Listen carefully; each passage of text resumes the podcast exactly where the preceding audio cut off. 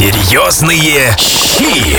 Ну что ж, и снова здравствуйте, друзья наши дорогие. В эфире программа «Серьезные щи» на радиоадам. Меня зовут Владимир Барановский, и сегодня у нас необычный гость, необычная тема. Для большинства завтрак – это чашечка кофе и бутерброд. Но вот для меня лично вообще любое приготовление пищи – это искусство. У нас в гостях сегодня фудблогер Елена Байраншина. Здравствуйте. Добрый день.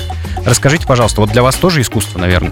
Да. Еда. Завтрак для меня это самый любимый прием пищи, потому что обедаем мы, как правило, вне дома, на работе, на учебе. Ужинаем мы уже уставшие, то есть хотим побыстрее отдыхать. А вот завтрак это самое прекрасное время настроиться на целый день, подпитаться зарядкой, то есть получить самое хорошее настроение. Поэтому к этому процессу мы подходим основательно, поскольку завтрак – это больше даже не для тела, а для нашей души. Поэтому выпиваем утром mm-hmm. водичку с разными витаминами, кто что пьет, э, кто витамин С, кто коллаген, и приступаем к процессу. То есть его можно заменить как утреннюю зарядку. Встаем у плиты, активно двигаем ручками, ножками, как говорится, растрясаем лимфу, можно попрыгать.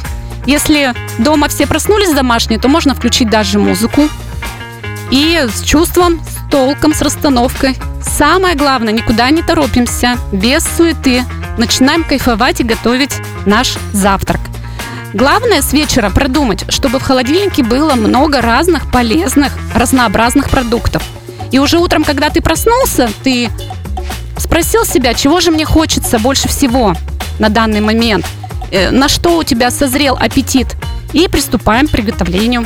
Про музыку классно сказали, когда все домашние проснутся. Мне кажется, что даже если не проснулись, можно музычку-то как раз еще и погромче вывести, чтобы просыпались и вперед на завтрак. Ну что ж, это точно. Мы сегодня ведь говорим не только о том, насколько полезен завтрак, но и насколько он красив.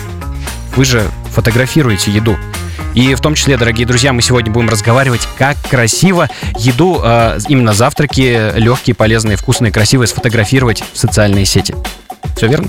Верно. Ну что ж, давайте тогда постепенно будем начинать. Про это скажите, пожалуйста, что необходимо, какие атрибуты для красивой фотографии в социальной сети? Ну, во-первых, должны быть дома много красивой посуды.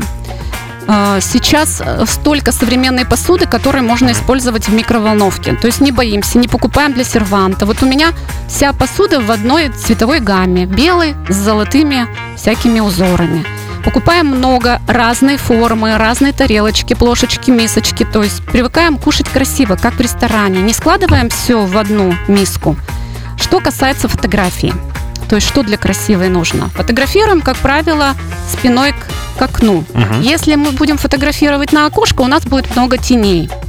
Обязательно продумываем наш красивый задний фон. То есть ставим цветочки, фрукты, какие-то свечки. Убираем с кадра весь мусор. То есть не должно быть ничего лишнего. Упаковки, пакетов, там, использованного чая, что-то такое.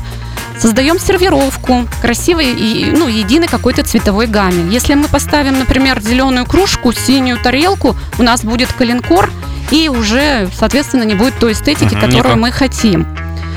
Затем самое главное – подача этого блюда. То есть вот здесь можно проявить всю фантазию, то есть все творчество, любой креатив. Украшаем. Сейчас можно украшать всем. Это фрукты, это ягоды, это ну, овощи, зелень, семена, сиропы, всевозможные соусы. То есть рисуем, создаем свой шедевр. Продаются множество ножей, и можно вырезать из фруктов и звездочки, и сердечки. То есть проявляем творчество, любой креатив. Во-первых, это получается очень красиво, и во-вторых, мы каждый раз пробуем новую гамму вкуса. Как вот в мультике «Рататуй» мышка. Попробуйте mm-hmm. и узнайте новый вкус.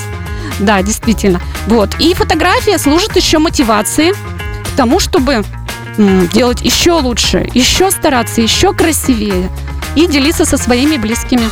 Мне кажется, в этом есть своя доля романтики, потому что вторая половинка, представьте себе, заходит на кухню, вы уже там все отфотографировали красиво, а там такой праздник, там такая красивая поляна накрыта.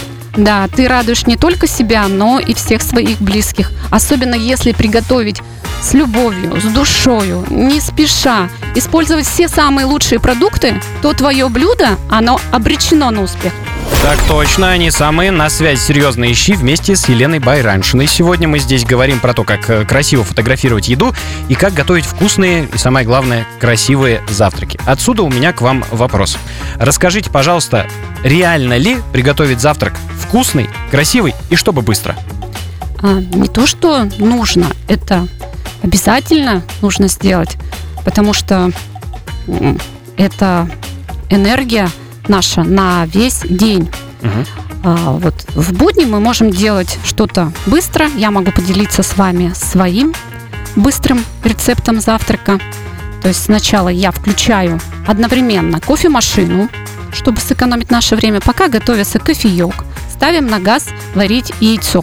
Яйцо самое быстрое сварить в смятку. Во-первых, оно варится три минуты, это практически мгновенно. Сейчас яйца пошли тонкокорые, поэтому очень быстро. А, еще самый большой плюс, что оно низкокалорийное из всех яиш, яичниц. И также плюсом является, что не нужно мыть после него сковородку. А, включаем тост, готовим тост. В это время ставим на столе, сервируем разные э, тарелочки, куда мы делаем начинку нашу, на то, что будет бутерброд. То, что нам сегодня хочется, это рыбка, это мяско, любые овощи, фрукты, авокадо. В общем, чтобы был большой ассортимент. А, также можно сделать, а, я люблю делать смузи. Например, на один стакан берем пол яблочка, морковку, горстку каких-то замороженных ягодок. Они обычно у всех есть в морозильнике. Добавляем туда полезных каких-то семян, чуть-чуть водички. И, в общем, вот у тебя полноценный завтрак образуется. Есть все жиры, белки, углеводы, а также, самое главное, клетчатка. Поскольку сок дома утром, ну, проблематично делать, а смузи великолепно из того, что есть, быстро готовится. По-моему, прекрасно. Ну, по-моему, тоже. А если есть возможность еще перенести завтрак на свежий воздух, кто живет в своем доме, то это вообще великолепно. То есть птички поют, у тебя полный релакс, кайф. Ты получил удовольствие и зарядился на целый день. Серьезные щи. Самый популярный завтрак, я думаю, что за любым столом, можно так сказать, это яичница. Елена, рецепт от вас красивой, вкусной яичницы. Да, сейчас самое модное – это блюдо скрэмбл. По-нашему раньше оно называлось просто болтуни. Uh-huh. Но сейчас его вот красиво обозвали скрэмбл. Как же приготовить самый идеальный, нежнейший, вкусный воздушный скрэмбл? То есть мы в отдельной емкости взбиваем, например, три яйца, добавляем туда три столовые ложки сливок, солим по своему вкусу, какие-то специи. Если мы хотим получить ярко-желтый цвет, можно добавить чуток куркумы. Хорошо это венчиком или вилочкой взбиваем. Затем выливаем на хорошо разогретую сковородку. Лучше всего смазанную топленым маслом, потому что это максимально полезно. И буквально в течение секунд, когда схватилась наша яичница, мы начинаем лопаткой интенсивно это перемешивать. Самая главная наша задача, то есть чтобы не образовывалось комочков, тем он и отличается, собственно, от омлета. Поэтому мы делаем быстро, это буквально в течение нескольких минут. Наше блюдо практически готово. То есть мы мешаем, и образуется такая нежнейшая воздушная яичная масса. Затем мы выкладываем уже в красивое блюдо. И дальше мы можем оформлять по своему вкусу, по своему аппетиту, добавлять любые вкусняшки. То есть это можно красную рыбку, любое мяско, любые фрукты, овощи, зелень. В общем, все, что душе угодно. В ресторанах также любят экспериментировать, добавляя туда необычные, изысканные какие-то элементы. Это экзотические фрукты. Например, могут добавить хурму, инжир, что-то такое. Добавить какое-то необычное мясо, грибы. В общем, все, чтобы человек познакомился с новыми ощущениями, с новым каким-то вкусом, открыл для себя. Поэтому я также советую дома людям, вот всем, просто брать, экспериментировать. Ничего не бояться, пробовать, открывать для себя какой-то совершенно новый вкус, и тогда сам день будет играть какими-то новыми красками.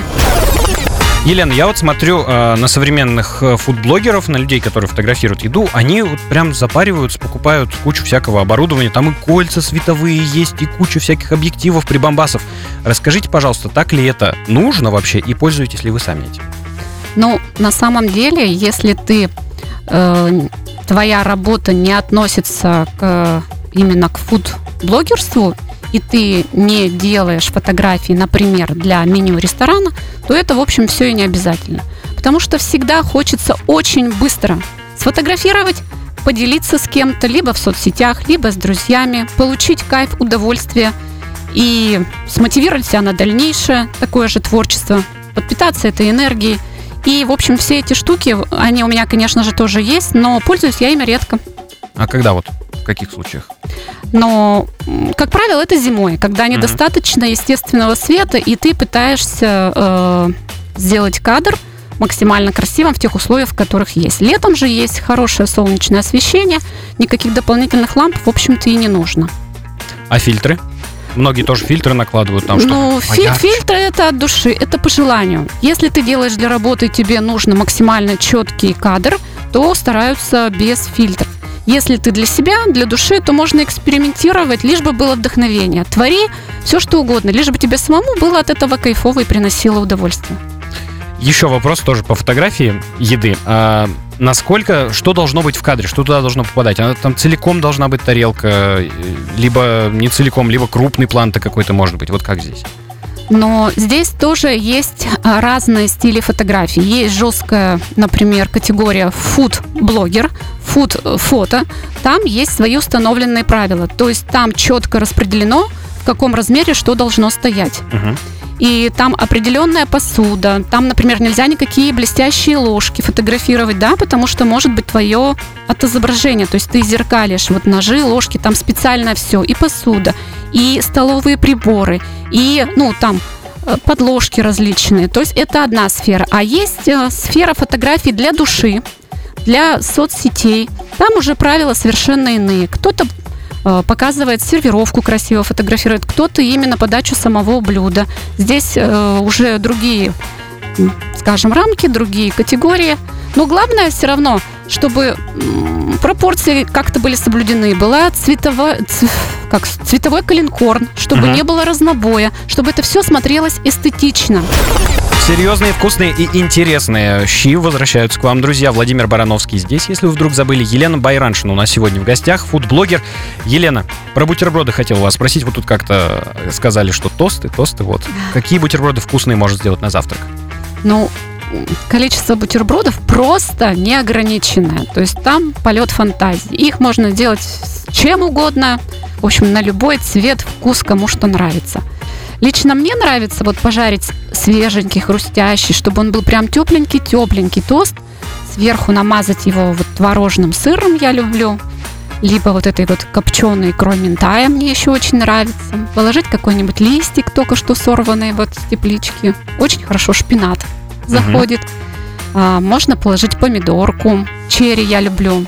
Лучше всего вообще покупать томаты, вот, которые на зеленой веточке. Так мы можем определить спелость. Да, согласен. То есть максимально свежая ли помидорка, а не та, которая вот большая, деревянная, и непонятно, когда ее везли.